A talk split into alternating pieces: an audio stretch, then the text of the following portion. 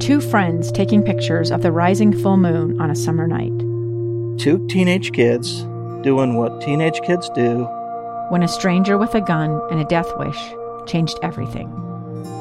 It was violent, it was senseless, and I will never understand it. I will never accept it. I'm Amy Donaldson, and unfortunately, we're all too familiar with stories about how violence shatters lives. But what we rarely see is how they are rebuilt. In a new podcast, The Letter, we relive tragedy, but only so we can hear the rest of the story the struggle to reclaim lives, the realities of grief, and the possibilities of forgiveness. I believe in miracles. Sometimes I thought, there are no miracles. Yeah, there are, and this is a big one. Follow the letter at theletterpodcast.com or wherever you get your podcasts. Inside Sources with Boyd Matheson.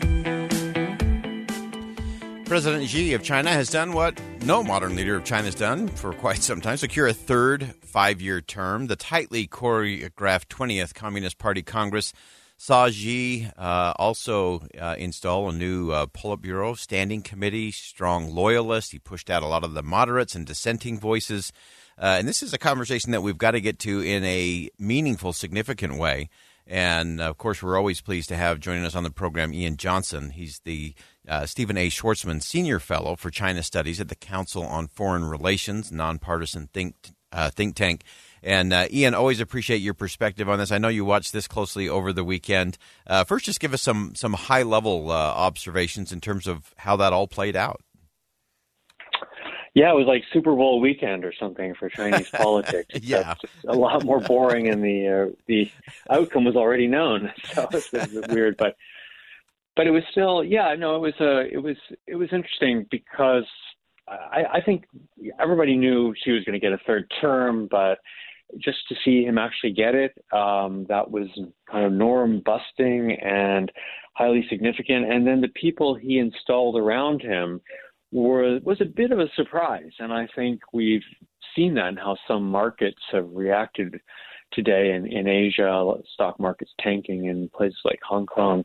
People were sort of surprised at, at the um, at, at the relative lack of uh, the lack of reformers surrounded by surrounding him. Yeah, and I think that's so interesting. Uh, g- give us your take on uh, what has been replayed a lot in terms of kind of the the instant uh, crazy moment of his uh, predecessor sort of being escorted out of the room and an empty chair uh, next to that first seat of power. what are the messages there? What are you hearing in terms of how that really went down and what it really means? Well, yeah, his predecessor, Hu Jintao, who ran China from 2002 to uh, 2012, and who was the immediate predecessor of, of Xi Jinping, yeah, he, he was sitting there, and, and unlike other Chinese leaders he, who dye their hair jet black, uh, he had gray hair, and he looked quite feeble. I mean, not, he's not that old; he's 79, but he didn't look to be all there. Then there's this weird scene where he's fumbling for some papers and the guy next to him is sort of talking to him a little bit and then two S guys come come out some bodyguards come and sort of escort this guy off the dais and and he's no longer there um and you could see this as a way to show definitively that Xi Jinping has no rivals that even his predecessor has been sidelined um, I, I don't know. It seemed like a weird messaging to me because later that day in, in, in Beijing on the evening news, is of course state controlled, the, the former leader, that guy Hu Jintao, was there. Um, he was shown on the dais before he was taken off just to show that everything's kind of normal. So I don't see why, if you wanted to sort of humiliate him and have him taken off stage, that, that you would then show him on the evening news as having mm-hmm. been there. You see what I mean? So yeah. I, I kind of think he probably just was old and having some kind of a a moment. Um, but it's certainly symbolically you could see that yeah. he's gone and Xi Jinping is there alone running China. Two years ago, Americans watched in horror as a crisis unfolded at the Kabul airport. She was tear gassed and beaten. Images of thousands desperate to escape Taliban oppression filled our news feeds. More than 80,000 Afghans made it to America But the story didn't end there. It was very cold. There was no power, no heat. Who would help our newest neighbors? I'm Andrea Smardon. In Stranger Becomes Neighbor, you'll hear the stories of some remarkable refugees who left their homes and their dreams behind only to start over from zero. Their only possession was three blankets. And you'll meet Americans who stepped up to help them. You want me to come when you deliver your baby. What can one person do in the face of an international disaster decades in the making? That's Stranger Becomes Neighbor. Find us at kslpodcast.com, follow us on Apple Podcasts, or anywhere else you listen. Yeah, so let's let's break down some of the things that uh, President Xi said over the weekend. Uh, obviously, it's uh, uh, it was some very interesting echoes for me anyway, and, and some things we've heard out of Vladimir Putin of late in terms of reunification, and it's kind of us against the world, the dangers out there, painting worst case scenarios. Uh, I, I think by one tabulation, he used the word safety and security like 89, 90 times in the speech. Uh, as someone who follows this really closely, what was your take on this on the speech itself? Well, he's painting a world where China, China used Chinese leaders used to say from the 80s, the 90s, the 2000s that China was in a favorable international situation, which was true. It was the Cold War was ending, relations with the U.S. And, and other countries were improving. China could take advantage of that to develop an export economy, etc now this has changed. But what he didn't say is that this is largely over the past decade because of his policies of, of, a much more aggressive foreign policy that's alienated countries around the world. I mean, there's no, if you can remember a decade ago, people were still talking about China as a potential strategic partner. I don't know anybody who seriously would make that case anymore after the past decade of of, of his kind of bellicose um, policies. So yeah, he's he's right to emphasize that they're in a bad international environment, but he doesn't seem to get the reason for it. Yeah, and that's uh, that is a, really striking thing to me as uh, as you look at how that all plays out. Give us some uh, some projection back here at home. Uh, obviously, we compete with China on a whole host of things. We're uh, going back and forth on a on a number of things, from human rights to religious liberties to uh, patents and uh, international law and, and, a host of other things. Uh, and at the same time, we also have this very interconnected uh, economy and the economics of it all. Uh, how do you see this playing? Does it change anything? What does it do for the United States moving forward?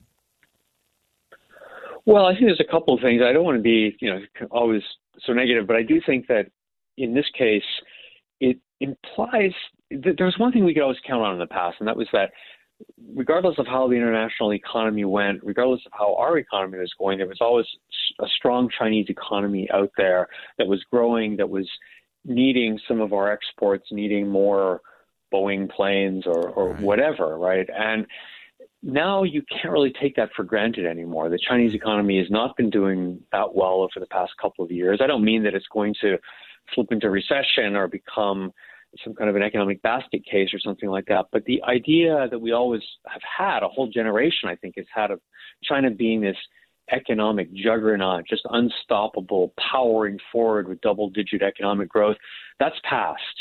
And that's a challenge for us to some degree. It's it, because it um, means that we can't rely on China to help pull the world mm. economy along. Um, and we have stormy weather ahead for us for everybody in the world, it looks like, and we won't have that Chinese strong sort of economic growth to help stabilize things. But it also probably means, you know, a China that is um, not able to overtake the U.S. as quickly as people thought in terms of the size of its economy, um, and that could, uh, you know, that could cause China to perhaps be a little less bellicose. I'm afraid yeah. it may not. It may push people to do more foreign, more adventurism, you know, overseas. Yeah. So uh, great insight as always, Ian Johnson, the Stephen A. Schwarzman Senior Fellow for China Studies at the Council on Foreign Relations. Ian, we always appreciate you weighing in. Great perspective on China and uh, so much more to watch. Uh, we'll be back in touch real soon. Okay. Talk soon. All right, we'll step aside for some bottom of the hour news as the midterms enter their final weeks. Democrats are beginning to change the conversation and the message. Will it make a difference? What is the message? Carly Cooperman from Schoen Cooperman Research is going to join us for our special segment coming up next. Stick around. We'll be right back. I'm Dave Cawley, investigative journalist and host of the podcast Cold. In October of 1985, a woman named Sheree Warren left work at a busy Salt Lake City office to meet her estranged husband at a downtown auto dealership. She never made it home. Sheree's car surfaced weeks later in Las Vegas. In the parking lot of a hotel casino. No one knows how it got there. Strange. It was strange. Both Sheree's estranged husband and her boyfriend raised suspicion for investigators. I kind of thought that he might have done something. But no arrests were ever made. In Cold Season 3, we dig into double lives, make new connections in the case, and examine the difficulty raised by reasonable doubt. We want answers just as much as anyone else. They have creeps like that now, too, so nothing's changed.